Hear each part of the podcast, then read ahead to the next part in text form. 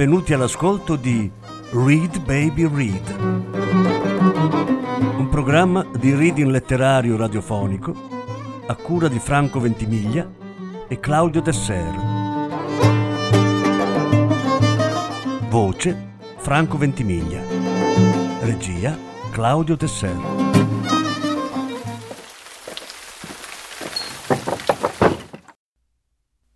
Don De Lillo il silenzio. Ottava e ultima parte.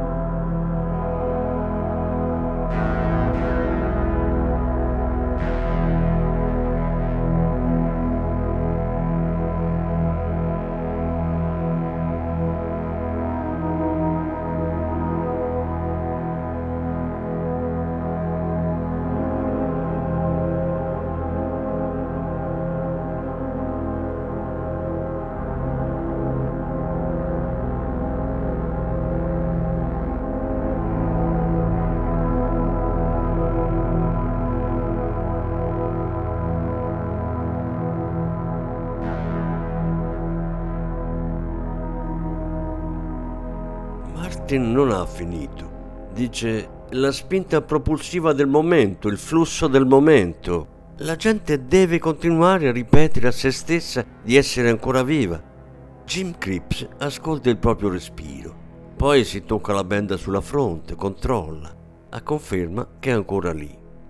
Due degli altri, Tessa e Max, sono svegli a malapena. Diane si rende conto di essere qui per ascoltare il suo ex studente, proprio come un tempo era lui ad ascoltare lei. Quando ci saremo lasciati alle spalle tutto questo, forse sarà giusto che io vada incontro a una libera morte. Freitod, dice Martin. Ma parlo seriamente o, o, sto solo mendicando un po' di attenzione? È la situazione in cui ci troviamo. Ah, non dovrei essere a casa mia in questo momento, da solo, in camera da letto. Non è qualcosa che le circostanze legittimano. Nessuna notizia, da parte di nessuno, in nessun luogo. È il momento di stare fermi, seduti. Tocca i bordi della poltrona, a conferma del fatto di essere seduto. Parlo in modo un po' troppo saccente, dice pronunciando le parole con lentezza tirando la domanda fuori a forza, le mani che si rigidiscono, lo sguardo che sembra indietreggiare man mano che si addentra in quella sorta di trance in cui Diane l'ha già visto cadere altre volte, uno stato che lui definirebbe metafisico. È tutta la vita che aspetto questo e non lo sapevo, dice lui. Diane Lucas decide di dire qualcosa, pur non avendo la minima idea di ciò che potrebbe uscirle di bocca. Fissare il vuoto, perdere la cognizione del tempo, andare a letto, alzarsi dal letto. Mesi, anni, decenni passati a insegnare. Gli studenti tendono ad ascoltare, ognuno con il suo background. Facce scure, chiare, gradazioni intermedie. Cosa sta succedendo nelle piazze di tutta Europa? gli stessi posti dove ho camminato, guardato, ascoltato. Mi sento così sprovveduta. Una docente universitaria che ha lasciato il lavoro troppo presto, che avrebbe voluto ispirare i suoi studenti, uno dei quali è seduto accanto a me qui e ora. Il film apocalittico, un gruppo di persone bloccate in una stanza, solo che noi non siamo bloccati, possiamo andarcene quando ci pare. Cerco di immaginare l'enorme senso di confusione che regna fuori. Mio marito non vuole descrivere quello che ha visto, ma io immagino che per le strade adesso ci sia il pandemonio. E chissà come mai sono così resti ad alzarmi, ad andare alla finestra e semplicemente a guardare fuori.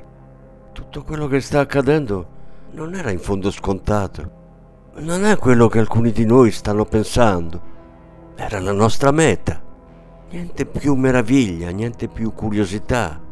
Il senso dell'orientamento gravemente compromesso. Un eccesso di cose generato da un codice sorgente troppo limitato. E se adesso parlo così è perché la mezzanotte è passata da un pezzo e io non ho chiuso occhio. E perché ho mangiato se no un boccone. E perché le persone qui presenti ascoltano quello che dico con un orecchio sì e uno no. Qualcuno mi dica che ho torto ma naturalmente nessuno parla. Voglio riprendere a insegnare, voglio tornare in classe, parlare con i miei studenti dei principi della fisica, la fisica di questo, la fisica di quest'altro, la fisica del tempo, il tempo assoluto, la freccia del tempo, tempo e spazio. Eh, voglio citare, poi mi taccio, una frase a caso da Finnegan's Wake, libro che sto leggendo a sprazzi qua e là, da un tempo che definirei immemore. Questa frase è rimasta al sicuro nell'apposita sacca della mente dove si conservano le parole, prima che il Soxon luccasse le dure. Ho ancora un'ultima cosa da dire, a me stessa stavolta. Taci, Diane. Jim Cripps è seduto sulla sedia, curvo, lo sguardo basso, parla rivolto al tappeto, le lunghe mani ciondoloni. E così stavamo lì seduti, mezzo addormentati, in attesa che ci portassero uno spuntino prima di atterrare. A quel punto è iniziata la turbolenza. L'aereo ha cominciato a ballonzolare di qua e di là. Abbiamo sentito una serie di botte fragorose, Credo che fossimo ancora ben lontani dall'aeroporto, dalla pista d'atterraggio. Boom, boom, boom. Ha guardato fuori dal finestrino, ma non riuscivo a vedere niente. Aspettavo che il pilota ci dicesse qualcosa di rassicurante. Tessa era seduta accanto a me, proprio come adesso. Non credo di averla guardata, perché non volevo vedere la sua espressione. L'aereo traballava in modo spaventoso. Poi abbiamo sentito delle voci dall'altoparlante, tutt'altro che rassicuranti. Ecco come comincia, ecco cosa si prova. Tutte le migliaia e migliaia di passeggeri che prima di noi hanno vissuto un'esperienza simile per poi essere ridotti per sempre al silenzio. Ci ho pensato davvero alle migliaia e migliaia di persone o me lo sto inventando adesso in questo mio resoconto disordinato. Sembrano passati 12 anni, ma è successo oggi più o meno, solo poche ore fa. Quante? Il pilota che parlava francese, le nostre cinture di sicurezza, il nostro spuntino prima dell'atterraggio. Che cazzo di fine aveva fatto il nostro spuntino? Tessa parla francese, mi ha fatto da interprete, non mi pare. E probabilmente è stato per il mio bene. Scusate se continuo a parlare di queste cose. Poi l'atterraggio di emergenza, un forte rumore, come un razzo in partenza. E l'impatto che sembrava la voce di Dio in persona. E vi chiedo scusa. E poi ho sbattuto la testa contro il finestrino, sono stato sballottato di lato contro un finestrino. Qualcuno gridava al fuoco. C'era un'ala avvolta dalle fiamme e io mi sono accorto del sangue che mi colava nell'occhio e ho afferrato la mano di Tessa. Lei è vicino a me, dice qualcosa e una persona dall'altra parte del corridoio comincia a urlare. Oppure sta soffocando. No, no. Vabbè, in ogni modo per farla più breve di quello che è. L'impatto è stato fortissimo e poi per un po' l'aereo ha continuato a slittare e saltare, naturalmente solo in seguito. Ho avuto modo di collegare questo evento con il collasso totale di tutte le reti. Tenevo la mano sul polso di Tessa e lei guardava il sangue che mi colava in faccia. Questa è stata la prima occasione che ho avuto per riflettere davvero, per ricordare quello che è successo. Prima c'è stato il pulmino, la clinica, quella donna che parlava, parlava, parlava, l'uomo con il berretto da baseball che mi ha medicato la ferita. Poi siamo usciti in strada. Una ragazza che faceva jogging.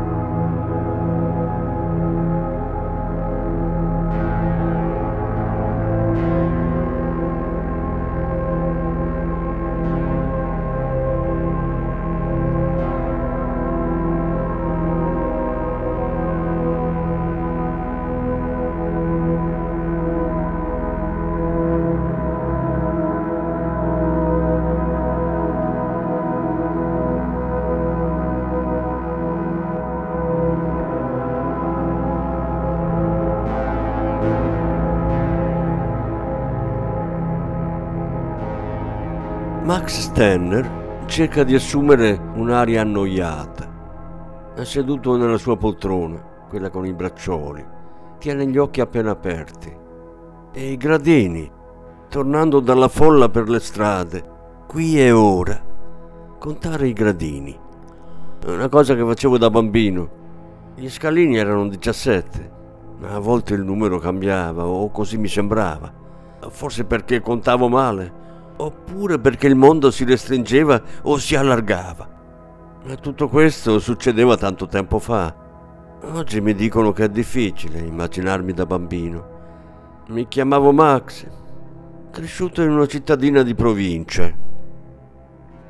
Un'altra cosa che la gente non riesce a immaginare. Madre, fratello, sorella. Niente folle rabbiose, niente palazzoni. 17 gradini. Stavamo in affitto al secondo piano di uno stabile di due soli piani che apparteneva a qualcun altro. Nove passi lungo il garage e poi altri otto fino al nostro appartamento. Un bambino di nome Max. E di colpa eccomi qua. Un padre, un uomo che per lavoro va nei grattacieli di lusso a ispezionare gli scantinati, le scale, i tetti e che cerca e trova violazioni del codice condominiale. E io le adoro le violazioni. Giustificano ciò che provo, a tutto tondo. Qui e ora, in queste ore cruciali, sono tornato in questa via, in questo edificio, facendomi largo a gomitate tra la folla. Ho recuperato la chiave di casa, ho aperto la porta di casa Inutile dire che non ho dovuto fare un grande sforzo per ricordarmi che gli ascensori non funzionavano. E lentamente ho cominciato a salire le scale, guardando ogni singolo gradino, una rampa dopo l'altra. E a un certo punto mi sono accorto che mi stavo reggendo al corrimano e la cosa non mi andava a genio. E allora ho cominciato a salire e a contare, un gradino dopo l'altro, rampa dopo rampa. Mi piacerebbe poter dire che ho rivissuto gli anni della mia infanzia, ma in realtà la mia mente era praticamente vuota. Solo le scale e i numeri, terzo piano, quarto piano, quinto piano, e ho continuato a salire finché non ho spinto la porta del pianerottolo.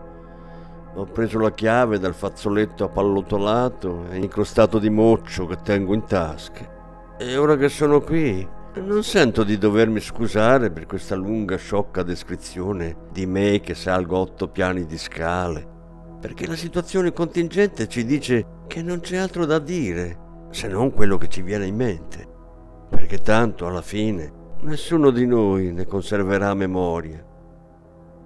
Tessa Berens si studia il dorso delle mani come a cercare conferma del colore, del colore della sua stessa pelle e si chiede come mai si trova qui e, e non in qualunque altra parte del mondo a parlare francese o una sorta di haitiano smozzicato.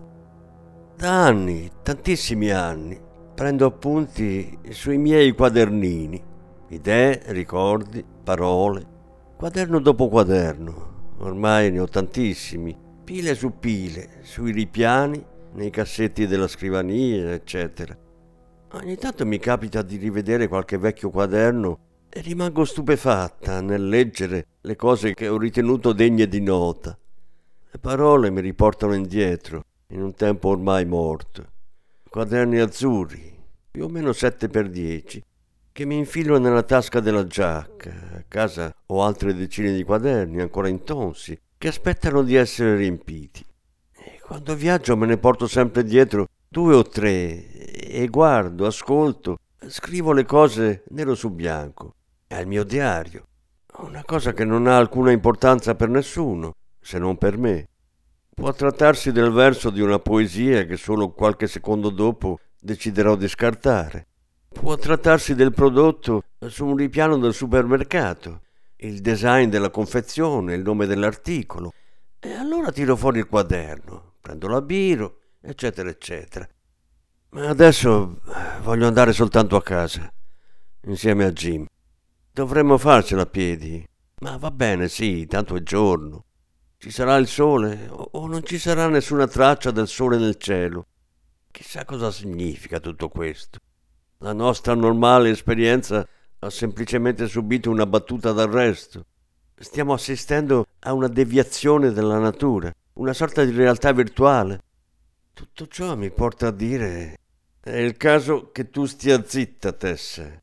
Dovete capire che quando parlo così non si tratta di un commento autocritico, bensì di presunzione. Io scrivo, penso, consiglio, fisso nel vuoto. È naturale in momenti come questo pensare e parlare in termini filosofici, come alcuni di noi stanno facendo. Oppure dovremmo avere un atteggiamento più pragmatico, qualcosa da mangiare, un luogo dove stare riparati, amici, tirare lo sciacquone se possibile, tendere alle cose fisiche più semplici, toccare, percepire, mordere, masticare. Il corpo alla fine fa di testa sua. Martin Decker si alza e si siede. Ecco che si alza di nuovo e parla, perso in quel suo sguardo rivolto al nulla. Sarebbe il caso di finirla, giusto? Solo che io continuo a vedere quel nome, Einstein. La teoria della relatività di Einstein che provoca tumulti nelle strade. O, se mi metto a immaginare certe cose è perché è tardi e io non ho chiuso occhio e, e perché ho mangiato poco e niente e le persone qui presenti ascoltano quello che dico con un orecchio sì e uno no. Einstein parla da un punto di vista che va oltre la nostra attuale situazione, situazione che io ho definito terza guerra mondiale. Einstein non ha avuto una premonizione su come si sarebbe combattuta questa guerra, ma ha detto chiaro e tondo che il successivo conflitto di portata globale, la quarta guerra mondiale, si sarebbe combattuta con pietre e bastoni la teoria speciale che risale al 1912, 110 anni fa, l'inchiostro marrone del manoscritto, la carta non filigranata, la qualità della carta che migliora è l'inchiostro che diventa nero. Queste cose mi porto dentro la testa, nel bene, nel male e nel peggio.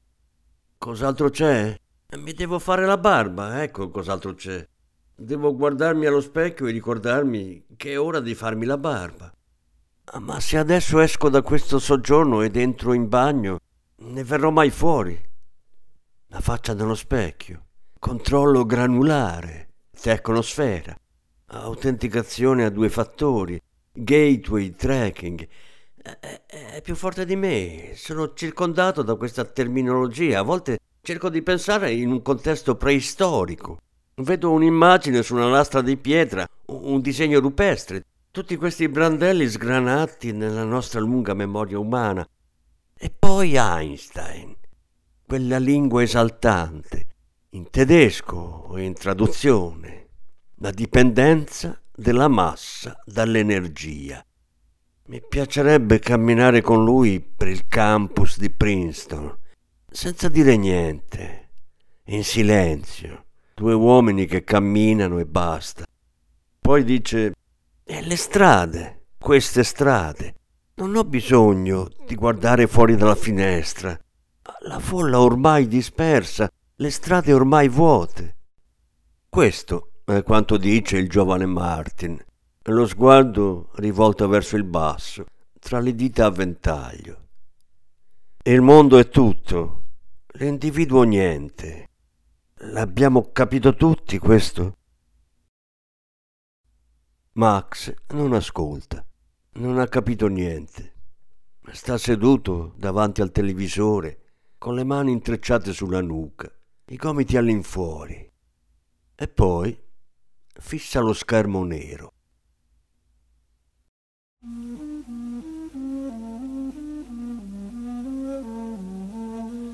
Volevo stare un po' da sola per pensare, tu lo sai.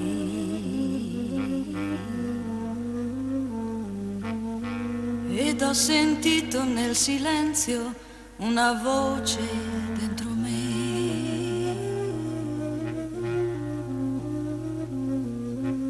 E tornan vive troppe cose che credevo morte ormai.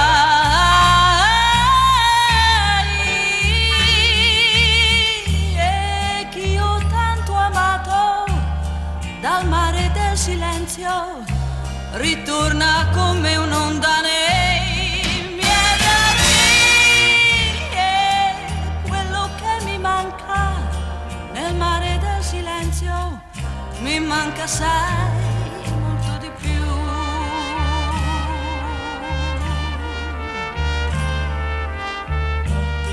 ci sono cose in un silenzio che non mi aspettavo mai. Vorrei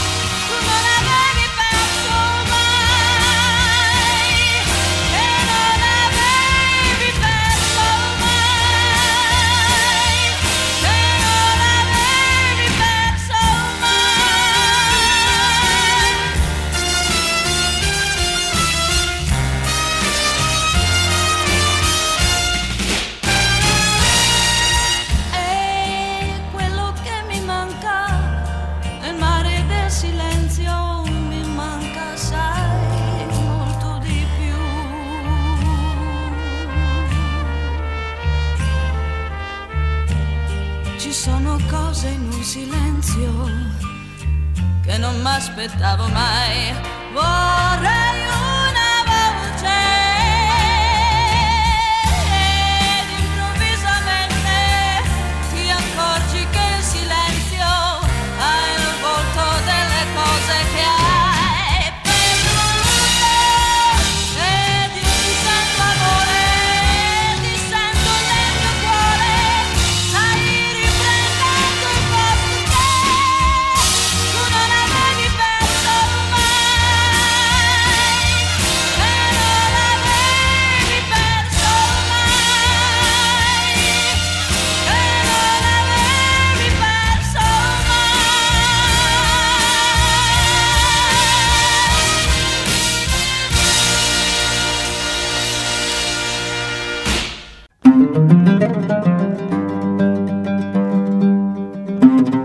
Avete ascoltato Read Baby Read, un programma di reading letterario radiofonico a cura di Franco Ventimiglia e Claudio Tesser.